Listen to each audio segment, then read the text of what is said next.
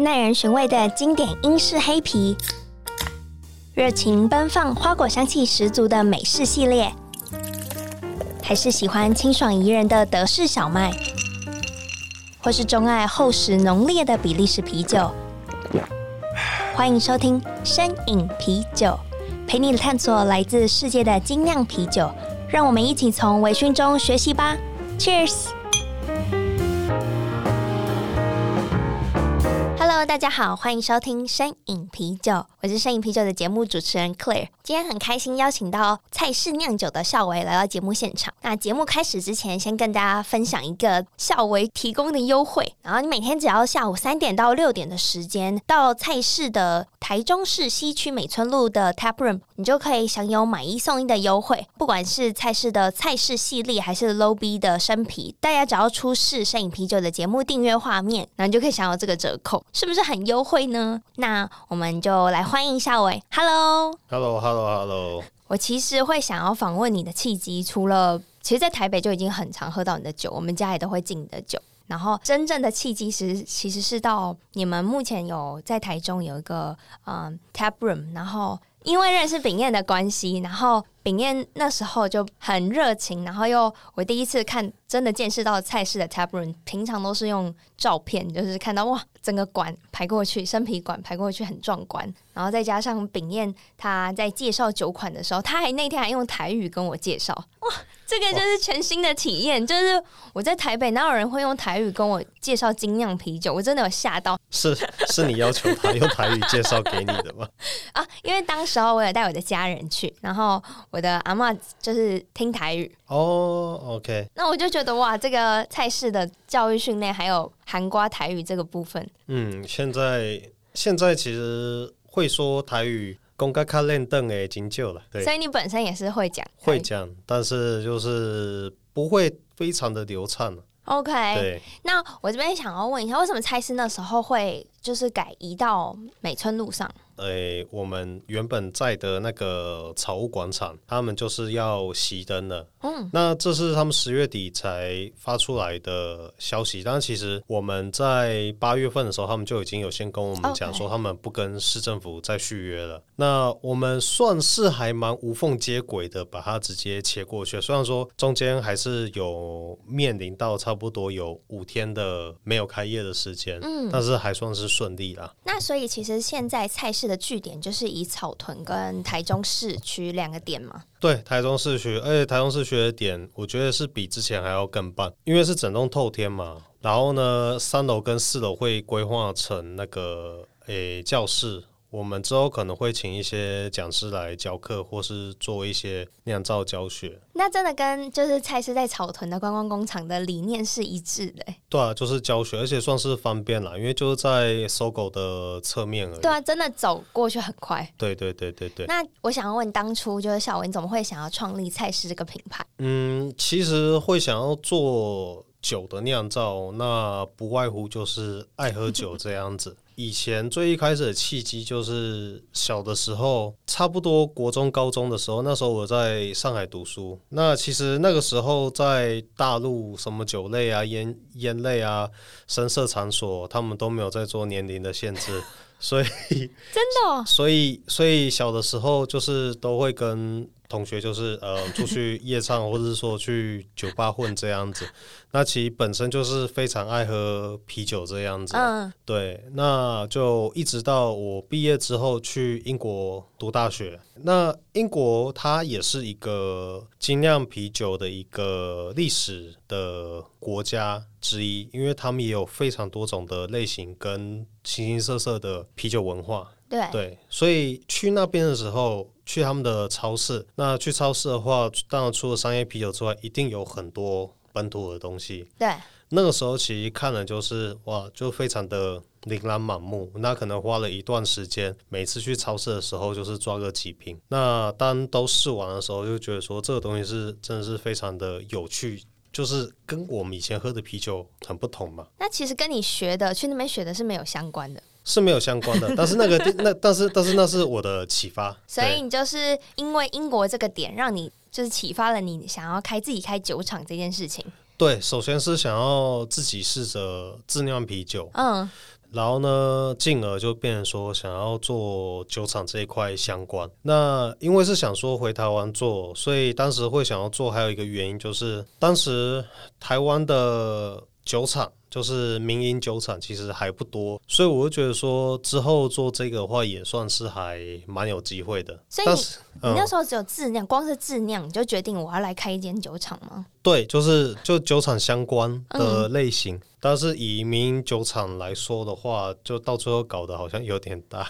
那我们再讲回，就是你后来还有去德国，就是研读酿酒相关的，是 B 哦，是 V O B V L B，对对对。那那个是怎么样的学程呢？V O B 它就是一个专业的啤酒。酿制跟饮料相关产业的一个学校这样子，是六个月吗？六个月，六个月。对，当然就是一个集训非常的压缩。对，因为这个课程它从最，我记得它最一开始的时候，它其实是一年的课程。然后呢，它有压缩过一次，压缩成九个月，然后再压缩一次，压缩成六个月，那就是读这种每天每夜的课程这样子。嗯，那这样我有点好奇，就是你在英国的时候，你说你有自酿，那那时候自酿应该。应该多半是以英系的啤酒为可能自酿的发想，那跟你后来去读的德国的酿酒学院会有相冲突吗？其实不会，因为诶、欸，啤酒的风格归啤酒的风格，那制成上的话，其实都大同小异。当然说有时候会有一些例外啦。嗯、那其实去德国学的就是我们的制酒的技术跟一些美美嘎嘎的部分。那其实。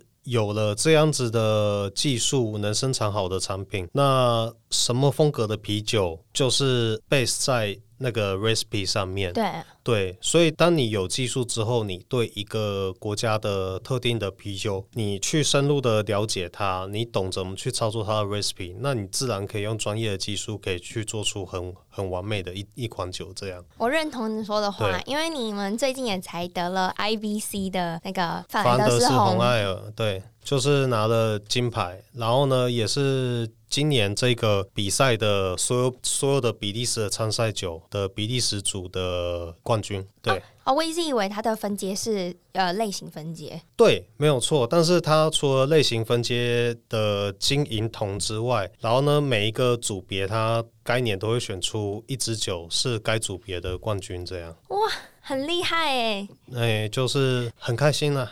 那你这边可不可以简短的先介绍一下菜市的观光工厂？就是假设我今天要去造访的话，说一些资讯啊，以及我可以得到什么，这个部分我也很想了解。关于知识的部分的话，你可以了解到啤酒的制成，嗯，那还有啤酒会使用的原物料。跟不同的原物料，他们扮演的角色。然后呢，还有的话就是有做一个简便的介绍，去介绍就是说商业啤酒跟那个诶精酿啤酒的差异性。那我们举例的话是拿英式啤酒去跟那个商业啤酒去做比较。那你们该不会也有在酒厂 Real Real Ale？嗯。以前有做过了，但是最近的话，现在是没有。没有。对，因为你也知道说，Real Ale 的话，它又是不靠二氧化碳，那可能还会吸入空气。那在台湾的话，诶、欸，啤酒的消费量没有办法像是在英国一样，就是你开。一桶就像说有接触空气，嗯，你一天三天你就卖完了，那没差。对，但是在在在在台湾的话，可能一桶酒会需要卖到诶十天或是十四天这样子，就是这个跑的比较慢，跑的跑的比较慢。对。可是你一开始的诉求其实是希望能呈现英式最英式原的原味酒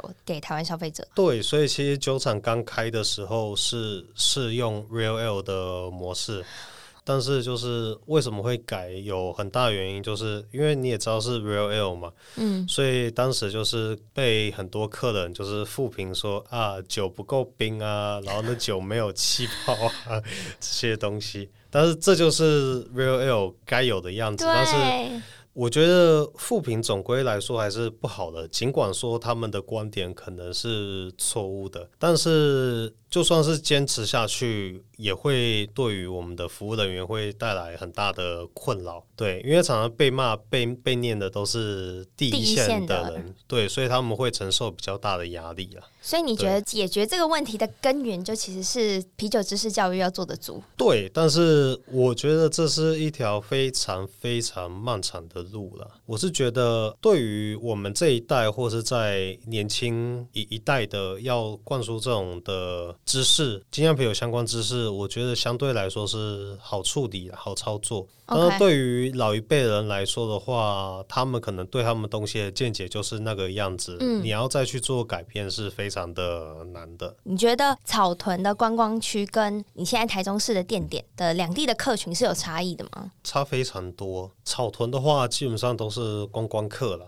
所以是最需要被教育的那一群人，对，所以基本上的话，都会在酒馆的推荐上面的话，都会先从最入门的开始，因为在酒厂的话，我们贩售产品也没有那个运输成本，所以我们也是鼓励一般的消费者去酒厂的时候，可以多带一些回去多做品尝。对，所以我们在酒厂的话，就是啤酒的话，我们的零售价的话是做买一箱送一箱的，就是非常优惠这样。那在台中的话，诶，有一半的话都是懂的啦，因为懂的话就自己会收，就会自己出现在你店里面。那另外一半的话，可能就是一些路过啊进来。有兴趣进来喝的这样子，对，那通常这些人呢，也是潜在的可以去做一个教育的一些客群啊，因为既然他们会走进来，就会觉得说这东西新奇不错，所以他们知道说之前是卖啤酒的，嗯，所以其实我们有一些老客人也是从这种走进来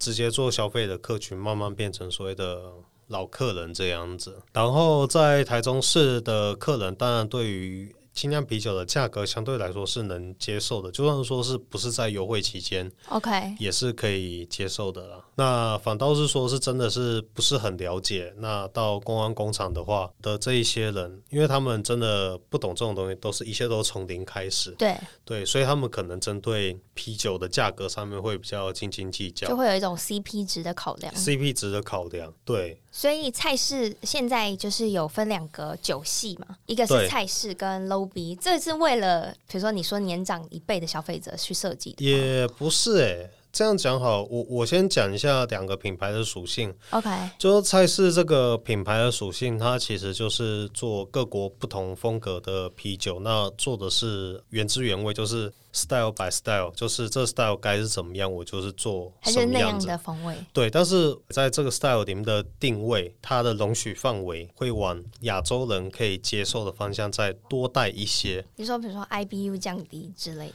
对，但是我还是会让他打点是在这个 style 里面。OK，它的 IBU，对，它 IBU 可能是它的这个容许范围的最低值。OK，打个比方是这样子的概念。然后呢，Low B 的话，它是一个简称。那其实 Low B 就是 Low Bitterness，就是低苦度。嗯。那这个品牌的话，我们能做的非常的多，不外乎一些有趣的东西或是组合。它主要就是针对亚洲人去做的酒，那我们不会对于 style 去套框架，就是我们会做自己想做的东西，用自己想用的原物料，不论是进口的或是本土的去玩组合。都是我们就是创意酒款，创意酒款。然后你们还有一个我觉得很大的特色是，你们会用一些台湾在地的香料元素去做酿制。对，其实这是 Low B 这个品牌想要做的一个系列。这个系列是想要做南投全区的农会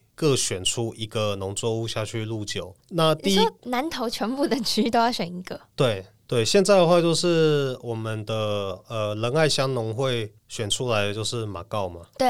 然后呢，新义乡农会选出来的就是乌梅嘛，可能就是诶、欸，明年的话，搞不好可能就是草草屯镇农会用草屯的米，那或者是说是诶、欸，中寮乡农会用龙眼干或是是蜂蜜之类的。都都有可能还会还还会再做筛选，就是一个反向操作了。嗯，就变我不是做酒看物料，我是说我选定这个物料，我要去怎么去呈现它这样子。那你觉得市场接受度高吗？市场接受度是还蛮高的啦。那其实啊，菜市在这几年，然后那天去 Tap Room 没有喝到，你们其实有蛮多联名的酒款。我觉得就是互相呐、啊，就是大家不同的厂，就是互相玩一些酒，我觉得也是有趣啊。好玩了、啊，你一个厂一个品牌，你做一个批次，你需要靠自己的力量去做销售。那我觉得一起玩的话，一是 idea idea 多，那二是做完之后，就大家都可以一起去销售这一支酒。那我觉得不同的品牌联名都会有一加一大于二的一个效果。之前那个 All Together 是一个议题，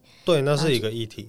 Together 是是这样子了，然后呢，其他的联名的话，其实除了说厂跟厂的联名之外，都是有一些物料的赞助一起去做联名的。打个比方，诶、欸，上一次做的 Black IPA，然后呢，跟最近做的真香啊这支酒，这个我不知道，可以跟我介绍吗？哦、真香啊，就是用那个，它是一款那个 Broad IPA，哦，Broad IPA，香槟 IPA。对对对，然后呢，我们的酒花的话，就是由那个 Yakima Chief 他们去去去去做一个那个赞助，哎，赞助对，嗯、然后还有 Fermentis 他们赞助这种 Brook Style 的这种项目，就它里面有含酵素成分，可以把糖分全部吃光光的。嗯、对，那这这一款的话，就是 Fermentis 跟那个。Yakima Chief，然后呢，还有我们跟吉姆老爹一起合作做的。Oh. 那这款的话，其实我是觉得说，真的，以前以前年轻的时候就是很重啊，高浓度的酒就是很爱喝。然后现在年纪大，就是你知道越越喝越 light，所以那那一款我觉得就就是易饮度非常的高。那香气的话也很奔放。那我个人是觉得说，诶、欸，那个是混用酒花了，那它的香气我觉得瓜味比较瓜味比较鲜明的，就是那种诶、欸、香瓜哈哈密瓜这这这种类型。然后上一款 Black IPA 我也觉得很棒，因为拿到的那支酒花，诶、欸、HBC 诶四七二。对，好像是这个酒花。我有喝到，这我有喝，在你们 Tap Room 的时候。对，那个时候我们做这支酒的时候，我们因为我们是在五十五节做的，然后大家在五十五节的时候，其实其实大家就就是都在，就是大家大家都在玩了，玩玩玩的很 很开心，就玩乐多过于做酒。对我，我就我我原本想想说，他这款酒花的 profile 的介绍，就是可能会不会有有有一些落差，因为。